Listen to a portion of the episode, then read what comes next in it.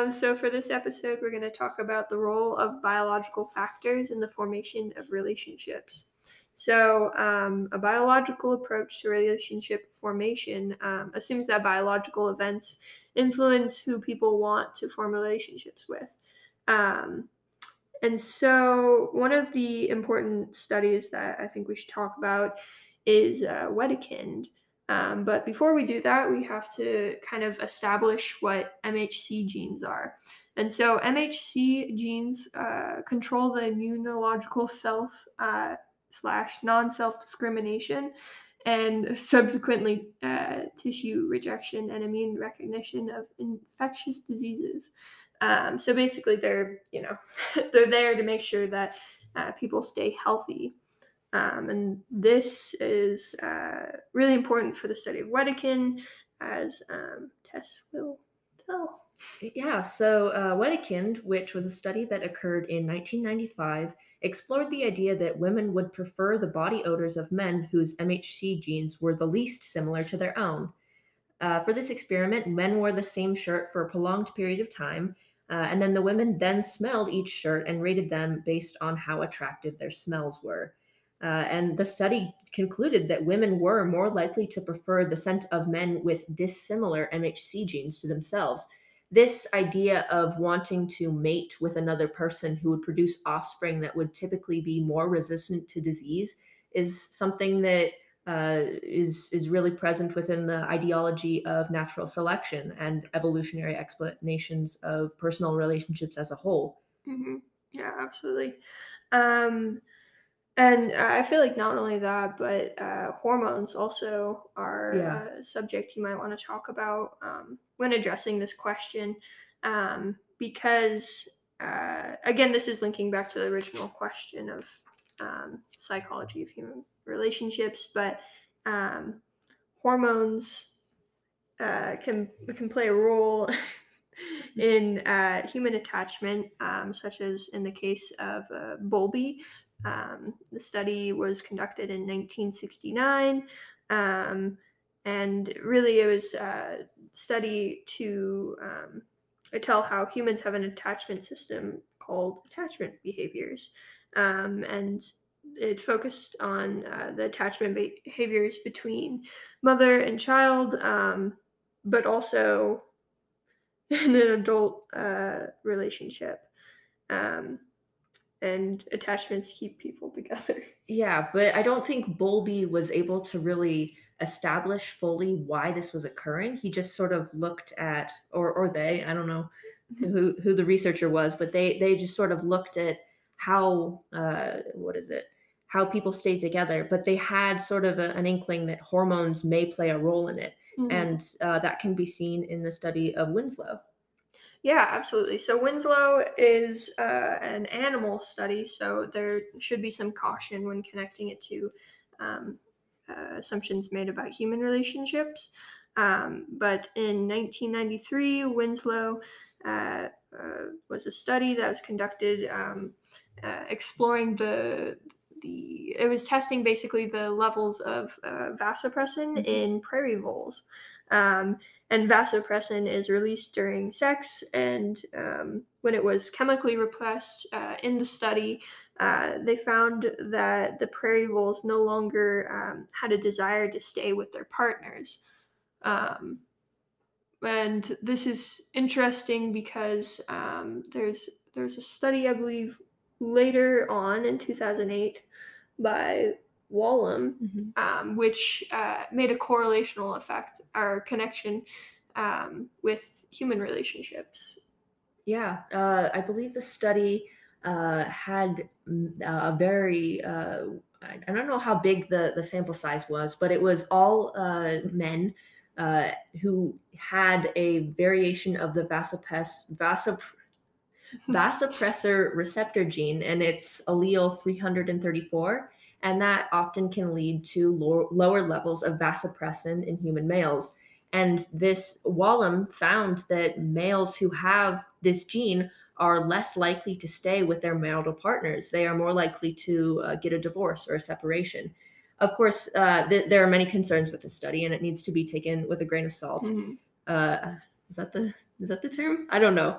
That's a good phrase Yeah, to use but- because um, again, I don't. I think you mentioned they they didn't study. They didn't manipulate the level Exactly. of vasopressin. Yeah. So they were just looking at how these these people that happen to have this alteration in their genes uh, kind of e- evolved into life. They didn't necessarily look at how uh, how essentially these people uh, how how they would change their marital status would change if they Mhm. had altered their vasopressin levels.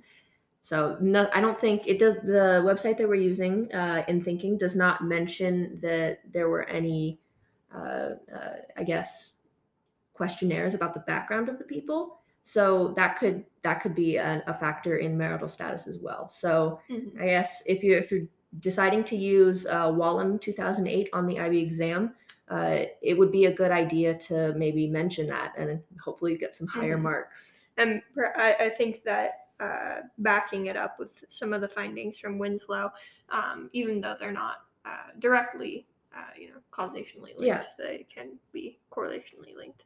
Um, uh, yeah. So the other thing that uh, you should probably mention is uh, neurotransmitters, um, and we have a really fun little mnemonic. um, uh, Lil Nas X, who is very popular person right now. Um, so NOS is um, N stands for neurotransmitters. Uh, A stands for Acetylcholine. acetylcholine, and then S stands for serotonin. And Mhm. um, in a study that you can mention, um, Marazziti, 1999, um, serotonin plays quite a role. Mhm. Yeah. Do you want to talk about it? Yeah, sure. See? So Marazziti uh, studied about 60 people, uh, 20 of those who claimed that they had fallen in love recently within the last six months, and 20 of those who suffered from OCD, which is a medical Ill- a mental illness in which serotonin levels are quite low in the brain. Uh, and and of course, these people with OCD claimed that they were not in love at the time of the study. It was found that both the OCD patients as well as the people that claimed they were in love both had low levels of serotonin in the bloodstream, leading the, the researcher Marazziti to conclude that neurotransmitters such as serotonin must play a role in uh, the psychology of human relationships and why we choose a mate over another mate. Mm-hmm. Yeah. Um, so just to recap a bit, uh, we so for answering this question, again, it's linked to the bigger question, but you're gonna want to pick around two to three studies uh, to really solidify um, your statement for the role of biological factors in uh, personal relationships. Mhm. Um, so uh, I would pick one uh, from each, possibly one of the topics that we discussed. So um, we have the evolutionary explanation, uh, which comes from Wedekind. Um, uh, do you have a mnemonic test to remember that? We do have a mnemonic. Our wonderful psychology teacher came up with this one. So uh, she says that Wedekind sounds somewhat like sweaty weekend. and because the men in this study sweated into t shirts and then they were smelled to determine by the women in the experiment uh, whether their a- a- oh my gosh, MHC genes were dissimilar or similar, it, it kind of goes back to sweaty weekend. Yep. And um, again, a weekend is two days, and the men were told to wear the shirt for two days, so that even adds more to that. Um, and then we have the other studies that we talked Mhm. about for hormones, and I would just pick uh, either Bowlby to talk about or uh, Winslow with um, possibly the addition of Walum Mhm. to kind of, uh, I guess, reaffirm a connection to human relationships uh, and not just the animal ones uh, in the study.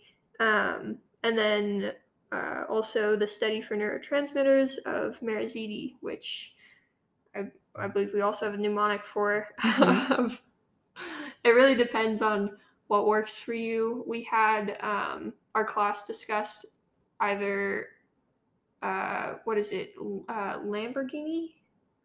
Was that it? People who own remember. cars like Lamborghinis get very obsessed with keeping them perfect, and it's almost like they're in a relationship with their car.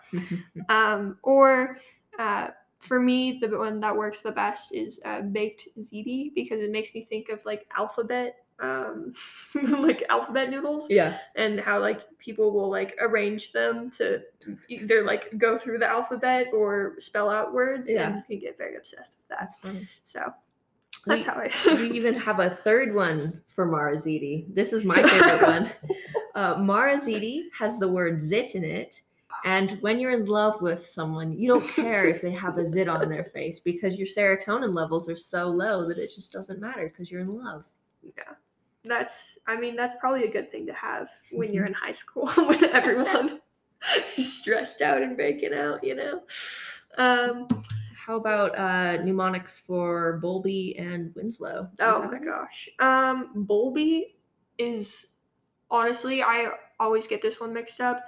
Um but I think what helped me was thinking of Bowlby as like uh like a tulip bulb.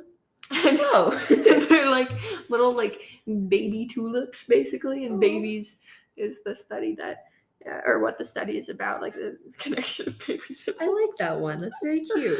Oh, thanks. Um what was the other one? Winslow? Yeah, Winslow. oh dude i i just kind of remember winslow because of vasopressin and hmm i don't know win win slow break it apart. Win and slow. Um win win win the sex slows. With prayer dogs. That's so Well, I mean, sometimes the mnemonics need to be stupid in order for us to remember them because I know I would forget some of them if they weren't stupid. But another one that I don't even remember who came up with it, but Winslow starts with a W. And if you split a W in half, you get two V's. Ooh. And because there's vasopressin and there's voles, which is the animals that they studied this study on, there are two V's, vasopressin, voles, That's- Winslow. That's so much better than mine. Uh, okay, yeah, so follow that mnemonic instead. Winslow, two V's. Vasopressin, voles. yeah. Okay. So that I feel like that would set you up uh, pretty dang good for answering that section of the the question. Um, remember uh, in our last episode, we're talking about the question: discuss the role of sociocultural, biological, and cognitive factors in the formation of personal relationships. And so you're going to want to have two to three um, studies per. Uh, I guess split up, which is social, cultural, biological, and cognitive. Um, so again, manage your time. You don't want to spend too long fitting a ton of studies in. If you can Mhm. go really in depth Yeah. uh, for uh, like two, then you are Yeah. set. and I, I feel like uh, even if you on the day of the test if you can't remember something but you you have one study locked in maybe uh, you loved uh, my wonderful colleague's uh, mnemonic for winslow oh no. and you can only remember that one but you remember it in depth i think it, it's more important to show the examiner that you have a lot of breadth of knowledge and if you can show that by just doing one study then I Mhm. think that's way more important than trying to impress them by cramming a lot of studies in that don't have a lot of detail. absolutely and um i we talked about it in class and uh, again on the InThinking page they also talk about it a bit but if you can't remember the name of the study that the that will be fine so long as you remember the the the meat of the study basically the, the important parts um and again the date Yeah, the date doesn't matter. but it's really just um, how you can take a study and apply it to the question. Um, that is important. Uh, less the labels. um, okay, so that Yeah. feels pretty good. Yeah. Um, Should we do a little review? Here. Uh, speed run? speed run? Yes. Speed run of the review. So, the biological approach to the psychology of human relationships essentially focuses on the idea of natural selection, in that you have uh, the things in your body, such as neurotransmitters, hormones, and evolutionary explanations that influence who you're essentially compatible with in nature, whether or not you like someone or dislike someone. That's true, and um, yeah, that feels pretty good. The uh, like the MHC genes, hormones, neurotransmitters. Um, yeah, just basically how they influence uh, the formation of relationships. Um, less so than the other topics we talked about in the last episode, I think, mm-hmm. which were cultural. Yeah. Well, thank you guys so much for listening. and uh, thank you especially to the one German listener that we oh saw gosh, on yes. our analytics. Thank you. I don't know Please who you come are. back. If you're listening now, thank you so much for listening. This is amazing. We're not from Germany. And we hope that this is helping someone. we hope that you're listening to this and you're getting something out of it. Yes. Thank you to our the few people that listen to this podcast. We love you. See you next time.